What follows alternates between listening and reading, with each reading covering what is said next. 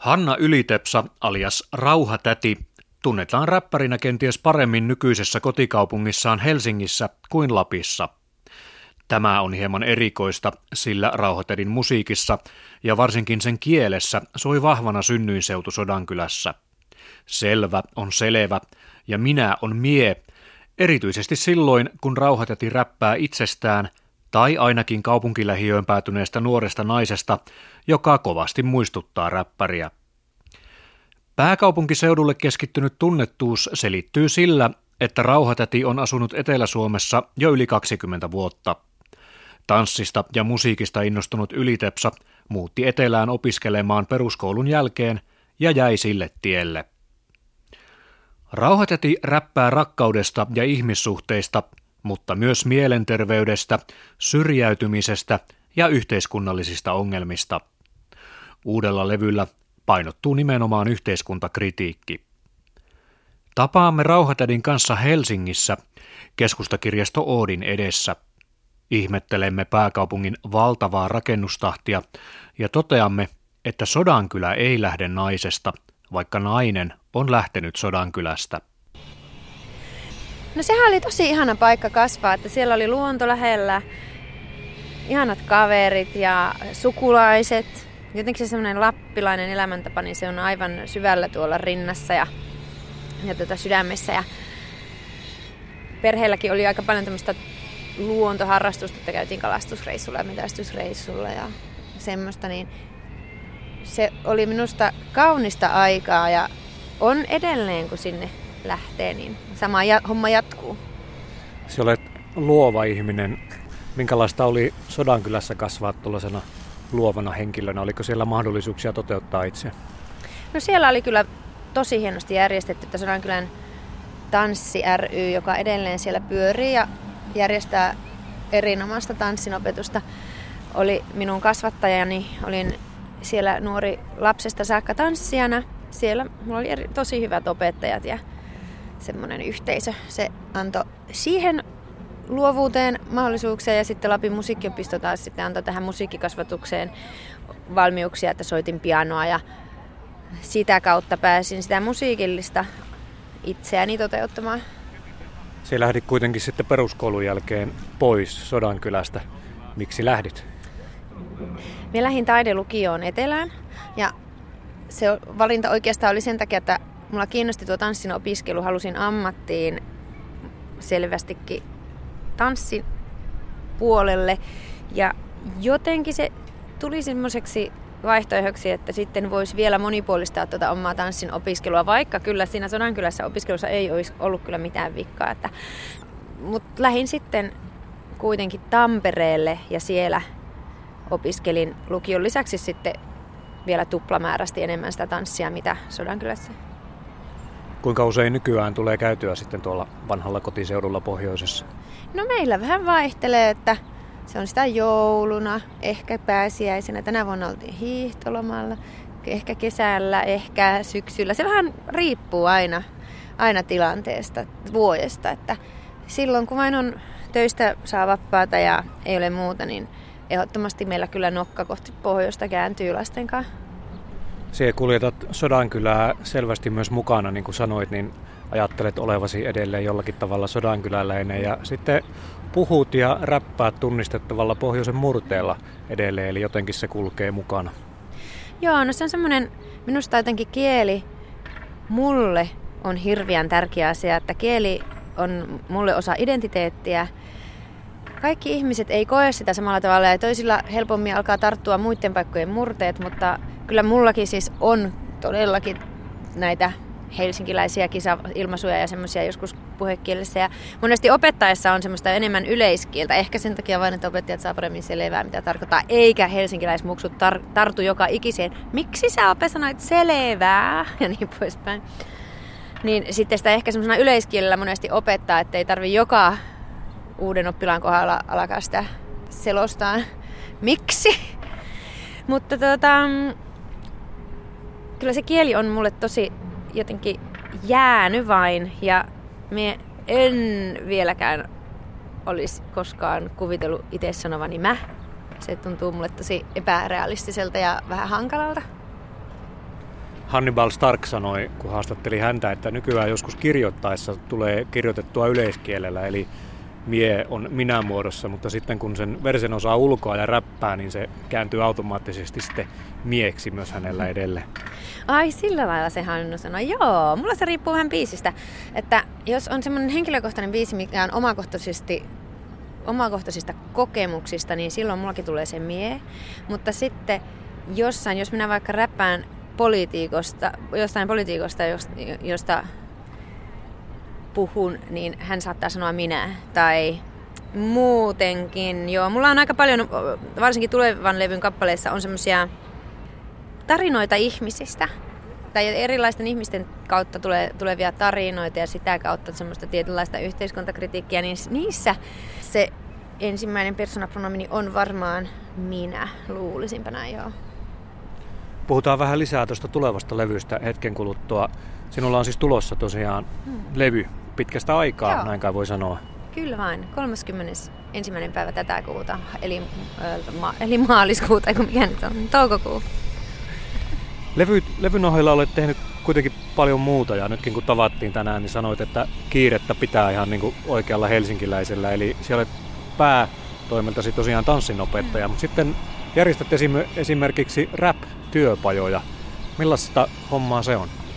No, se on hirveän mielenkiintoista hommaa, koska olen pitänyt sitä suunnilleen 10 vuoden ajan erilaisille yhteisöille, erilaisille toimijoille, järjestöille, organisaatioille, kouluille. Ja se riippuu aina tietenkin vähän porukasta, minkälainen työpaja on ja mikä on sen tarkoitus.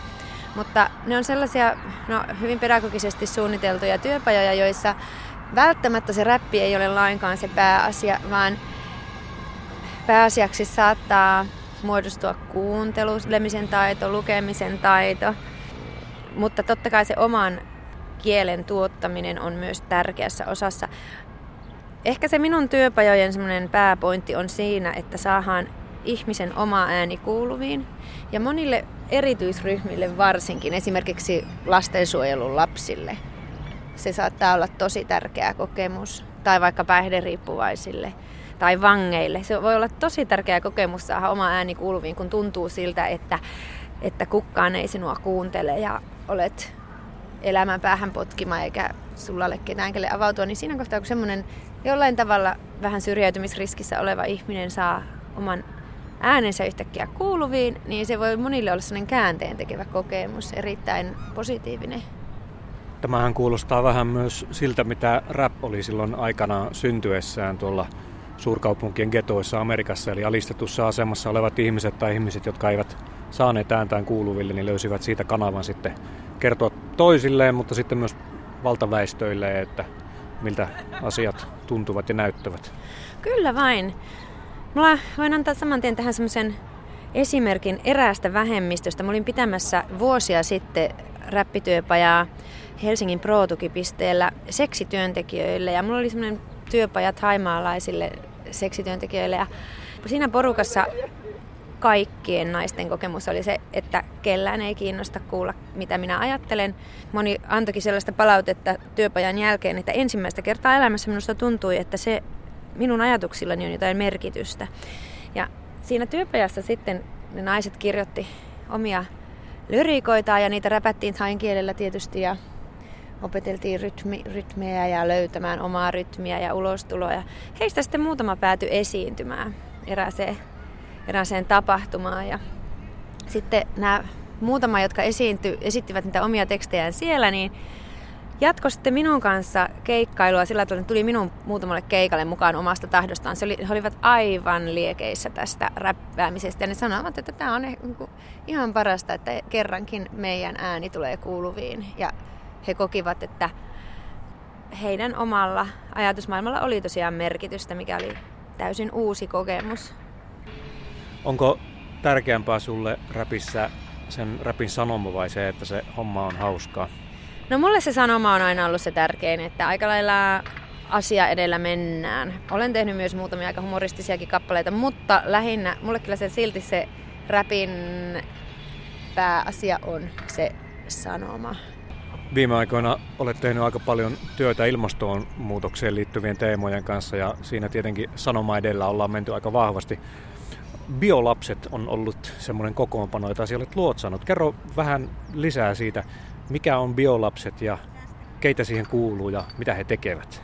Okei, nyt tulee vastaus apteekin hyllyltä. Biolapset ovat 12 7-11-vuotiaista roihuvuorelaista lasta, jotka ovat huolissaan ilmastonmuutoksesta. Lapset ovat työstäneet omia räppitekstejään räppäri Rauhatädin avustuksella ja ohjauksessa.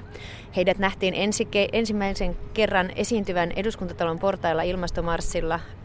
Oliko se 5.4? Tämä ei tullutkaan nyt enää niin liukuhihnalta, mutta joka tapauksessa tämä on biolasten idea ja he ovat tosiaan lapsia, jotka ovat oikeasti huolissaan ilmastonmuutoksesta ja olen jostain jotenkin hassusti saanut koottua tämmöisen porukan. Heistä toki yksi on mun oma tytär ja sitten loput on hänen luokakavereitaan ja heidän sisaruksiaan, joten sen takia tämmöinen näin helposti on tullut tämmöinen porukka kasaan. Mutta biolapset on julkaissut oman biisinsä Ota pallosta ki, tai sen on julkaissut semmoinen kuin Muumaan musiikki ja musiikkivideo löytyy YouTubesta, sehän on aivan päräyttävä ja nämä lapset on aivan mahtava porukka, ne on todella avoimia. Jos heille sanotaan, että nyt saatte pomppia ja vetää ihan täysillä, niin ne pomppii ja vetää ihan täysillä eikä ujostele yhtään. Biolapset oli myös televisiossa tässä kuussa aikaisemmin, eli 6:30 TV-ohjelman lähetyksessä yhdessä Robinin kanssa. He ovat jo valtakunnan julkiksia. No kyllä, sanotaanko tämä oli mahtava yhteydenotto, kun 6:30 otettiin yhteyttä ja kysyttiin, että voisiko biolapset saada heidän kevään viimeiseen juhlalähetykseen. Ja tämä Robin tuli meille ihan puun takaa, me ei tajuttu sitä, että vielä tämmöinen mahdollisuus on, vaikka lapsethan otti sen sillä lailla aika, ei me nyt olla niin Robinin faneja, mutta kaikki oli aivan liekeissä tästä, että se oli aivan räjäyttävä juttu, vaikka he olivat, minä kyllä kuuntelen mieluummin Billie Eilishia, mutta silti ne oli aivan pähkinäinä tästä. Sekin oli mukana siellä, mutta et ollut esiintymässä, vaan se oli ihan biolasten juttu se. No se oli biolasten ihan oma keikka, että totta kai minä kerroin projektista ja sillä tavalla olin mukana, mutta lapset ei minua enää tarvitse lavalla esimerkiksi ollenkaan. Että alussa mä olin niiden kanssa tuolla lavalla, parilla keikalla olin, mutta nykyään ne vetää jo ihan itse ilman, ei ne tarvitse mua enää mihinkään.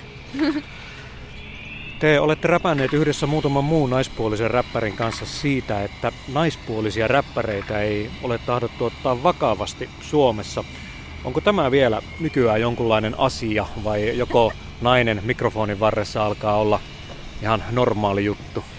Minä luulin, että se on jo ihan normaali juttu, koska suurimmaksi osaksi se alkaa jo olla. Ja nyt on niin isoja naisartisteja, on Sofa ja Adikea ja tämmöisiä, jotka on niin kuin tehnyt ison esiintulon. Ja he ovat isoilla labeleillä ja tekevät isosti. Ja naisräppärin ei pitäisi enää olla, mutta minun pitää nyt tässä mainita semmoinen. Olin fiittaamassa Hannibalin ja Hot Herosin keikalla tuossa keväällä ja huomasin heti sieltä lavalta, että räppipoliiseja istuu yleisön joukossa. Siellä oli semmoinen 3 miestä, jotka oli hyvin asianmukaisesti pukeutuneita ja asianmukaisessa humalatilassa myöskin. Ja heistä näki heti, että nämä kuuntelee kaikki Passuradion räppiohjelmat ja nämä tietää kaiken hiphopista ja räpistä. Ja keikan jälkeen sitten yksi näistä miehistä päätti, että hän haluaa mulle antaa vähän palautetta. Ja hän sitten sanoi, että kuule, että sä lauloit kauniisti.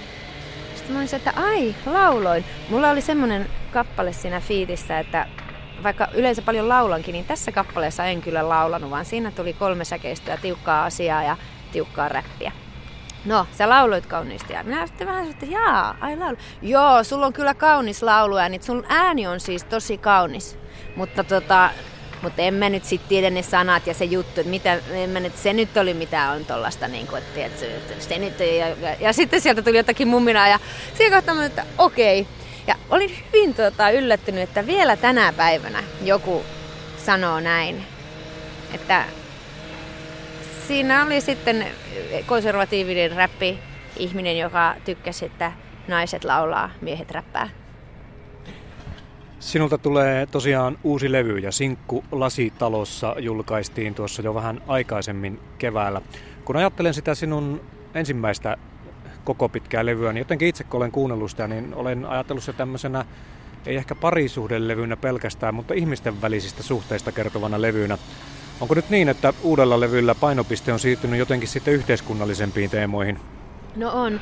Kyllä siinä on tuo Tänne jäätien kertoo erosta ja sitten tämä tästä piti tulla rakkauslaulu kertoo siitä, kun piti tehdä rakkauslaulu, mutta ei osannutkaan tehdä. Ja tämä Lasitalossa kertookin itse asiassa sitten aika semmoisesta vähän rakkaudesta.